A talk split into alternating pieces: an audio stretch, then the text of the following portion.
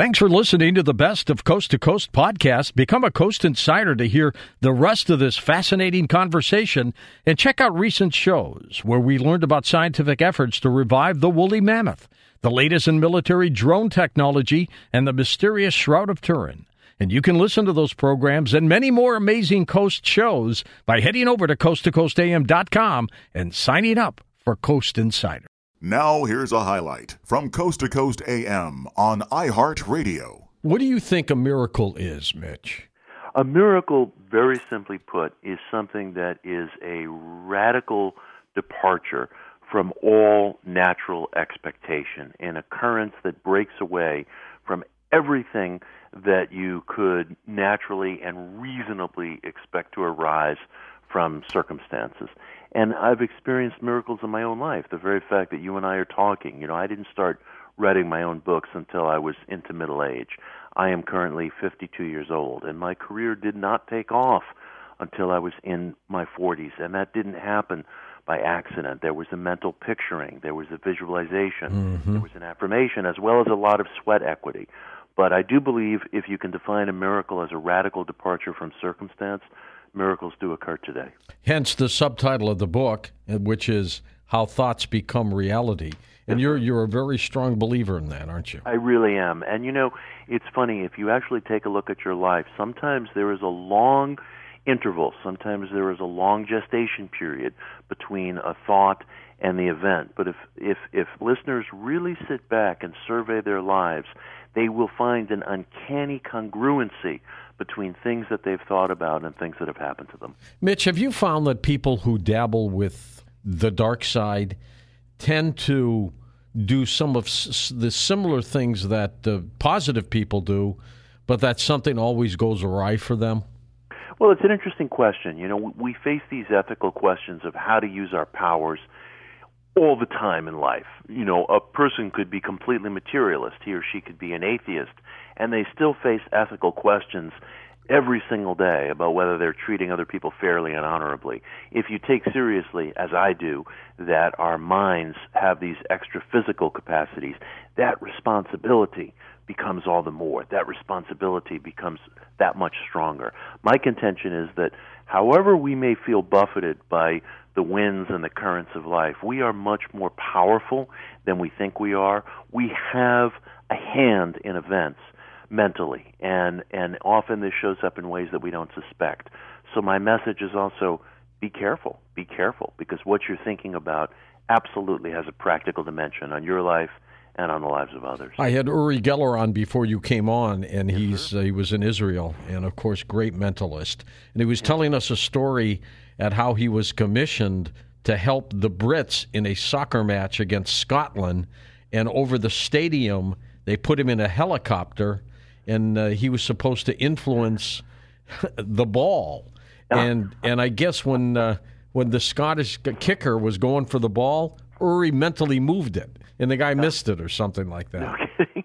Now here's a story about Uri. He's an old uh, uh, family friend, and he was over at the household of my brother-in-law Ivan's when Ivan was 15 years old, and Ivan expressed all kinds of skepticism. And Uri said to him, "Do me a favor, Ivan. Go into your bedroom and draw a picture." And so Ivan went in his bedroom, drew a picture, came out, and Uri said, "You drew a house." And Ivan was shocked and said, "That's absolutely what he drew." I know Edgar Mitchell, the late astronaut, when he was on our program, was talking about a tie clasp episode. He had a NASA tie clasp, mm-hmm. and uh, it, or or tie pin, and he lost it. He couldn't find it and he was telling Uri about it. And out of the sky, just out of nowhere, they heard a ping, and it was the tie clasp that, that fell on the ground and came out of nowhere. The other part of it, the the part that clasps into the the pointed end of it, yeah, was in Uri's ice cream. he almost swallowed it. I mean, it's amazing these abilities. Like been there for that. Just amazing. But back to these miracles, and when we take calls next hour, I'd like for people to share miracle stories with you, Mitch, if we can. But back to the dark side of it, and I don't want to dabble on the dark end too much. Sure. But no, happy to. But you know, people dabble in the dark side. They curse other people. They put yep. hexes on other people, and in a lot of cases, those things happen to these people. Yeah. How yeah. how come then the dark side has that kind of power? Well, it, it represents something that's in us. You know, we, we, we, we are beings of, of, of a broad spectrum, and my contention is that thoughts are causative. And whether you are using your thoughts through a spell, or whether you're using your thoughts through a ritual, or whether you are projecting thoughts at other people, something's going to happen. There is going to be some effect. However, one of my favorite teachers, Neville Goddard, a great teacher in the mind power tradition, teaches that the only way that you can project a negative spell or thought onto another person is if that person could wish the same thing for someone else, is if that person could wish the same thing for someone else. If he or she could not, it rebounds to you. So, in a certain sense, what we grew up calling the golden rule is protection against evil forces. And I want people to listen to that very carefully because we are apt to overlook familiar things. We are apt to overlook simple things. If you are concerned about negative forces in your life, the golden rule can serve as an enormous source of protection. There's an esoteric and occult dimension to the golden rule that we don't always appreciate. Well, that's absolutely true. Now, why do our thoughts shape the reality of what happens? This is my contention in the book, and I felt I really had to put myself out there and come up with a theory of positive thinking. I'm going to be very brief about it. Across all kinds of sciences, from psychical research to quantum theorizing, we have made the determination over the past 80 years that time is not what we think it is. Linear time is basically a very powerful illusion that we use to organize our lives, and it's a necessary illusion. But if it's an illusion, it means that we are selecting events all the time from across an infinitude of possibilities. So I don't use the term manifest, I use the term select. And you can select events under the right circumstances with an exquisitely focused and emotively charged thought. And that's what's going on. We are selecting in the same way that when you take a measurement in the particle lab, your very decision to take that measurement will affect what you experience. The same is true in outer life. Can you use these powers to affect your health? Without question. And, and I have to emphasize that we live under lots of laws and forces. Uh, one of them is the law of physical decline. One of them is the law of mortality. There's never been an exception to that. But one must never feel that you're without devices, that you're without tools. In the book, I write about extraordinary cases of spontaneous remission of diseases, which doesn't mean that's going to happen to people all the time. I would never extend false hope. But the cases are there, the occurrences are there, and we have to probe and look at these things. Very often they correlate with intensive uh, meditation. People who have meditated three hours a day have recorded instances in the medical literature of remission of diseases. Not all the time, but it has occurred. You say that uh, when you were writing the book, uh, something weird happened with the rock uh, band, the Monkees. Oh, it was what, what trip, happened? George.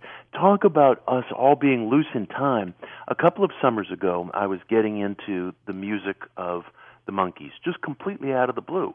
And my wife thought I was going nuts. My kids were memorizing their lyrics. I would think you were going nuts. Yes, you would think that. no one could imagine. But they had they did have a few good songs. They really did. They had some beautiful pop songs and and I was playing them all the time. I was getting into them. Everybody thought I was going crazy. I couldn't figure out why I was getting into the Monkees.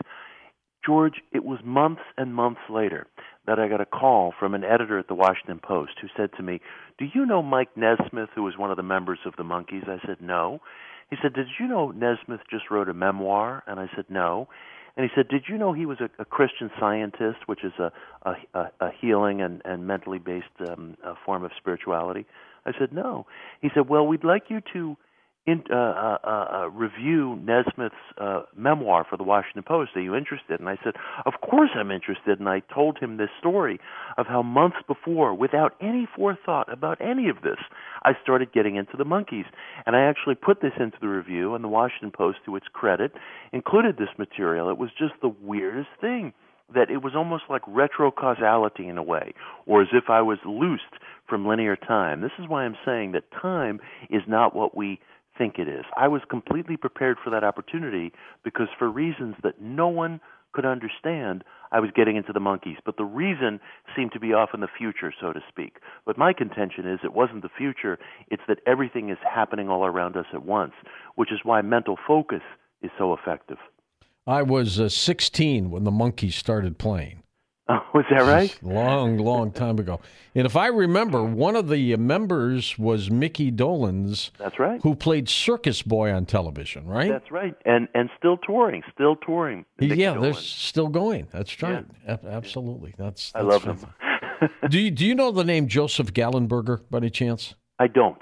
Joseph wrote a couple books, one called Liquid Luck. Oh, of course. All right. Yes, I know the book. I know okay. the book. He he would conduct experiments, still does, in Las Vegas mm-hmm. with groups of people, mm-hmm. and he was, he trying to prove that positive thinking and the mind has a lot to do with influencing things that happen. That's right. And and That's he right. is totally convinced, and he's convinced me too, that if you go into a situation like Las Vegas, upbeat and you know just you know positive about things, the odds are really high you're going to win. Yes, and you know what's so fascinating about that is that outlook has been validated by serious ESP research. My hero, J.B. Rhine, pioneered scholarly ESP research at Duke University in the early 1930s. J.B. is now deceased. And one of the things that JB found, and he just buried this in the footnote of a book, but it's monumental, that when his subjects in the ESP lab, and these were people tested under very rigorous conditions, when they had a feeling of hopeful expectancy, when they were upbeat, when they were enthusiastic, when they were positive, their scores spiked. When they were bored, when they were downcast, when they were fatigued, their scores dipped. And it was inevitable. Mm-hmm. This dip and spike followed mood. It's the same thing that he says in the book. If you go into a situation, any kind of situation, doesn't have to be Las Vegas, down in, you know, putting that black cloud over your head for whatever reason, yes. it's not going to happen for you. It's not going to happen. And the thing that I always tell people is, and again, this is one of these familiar things, but listen very carefully to it. You must really want it. You must really want it. If you're a person whose attitude is neither here nor there about winning in Vegas or the lottery or money or whatever, it's not going to work. It has to be something that you really want, which is why it's so important to maturely identify your most heartfelt desires. There's real power there because the power comes from an emotionally charged thought. Listen to more Coast to Coast AM every weeknight at 1 a.m. Eastern and go to coasttocoastam.com for more.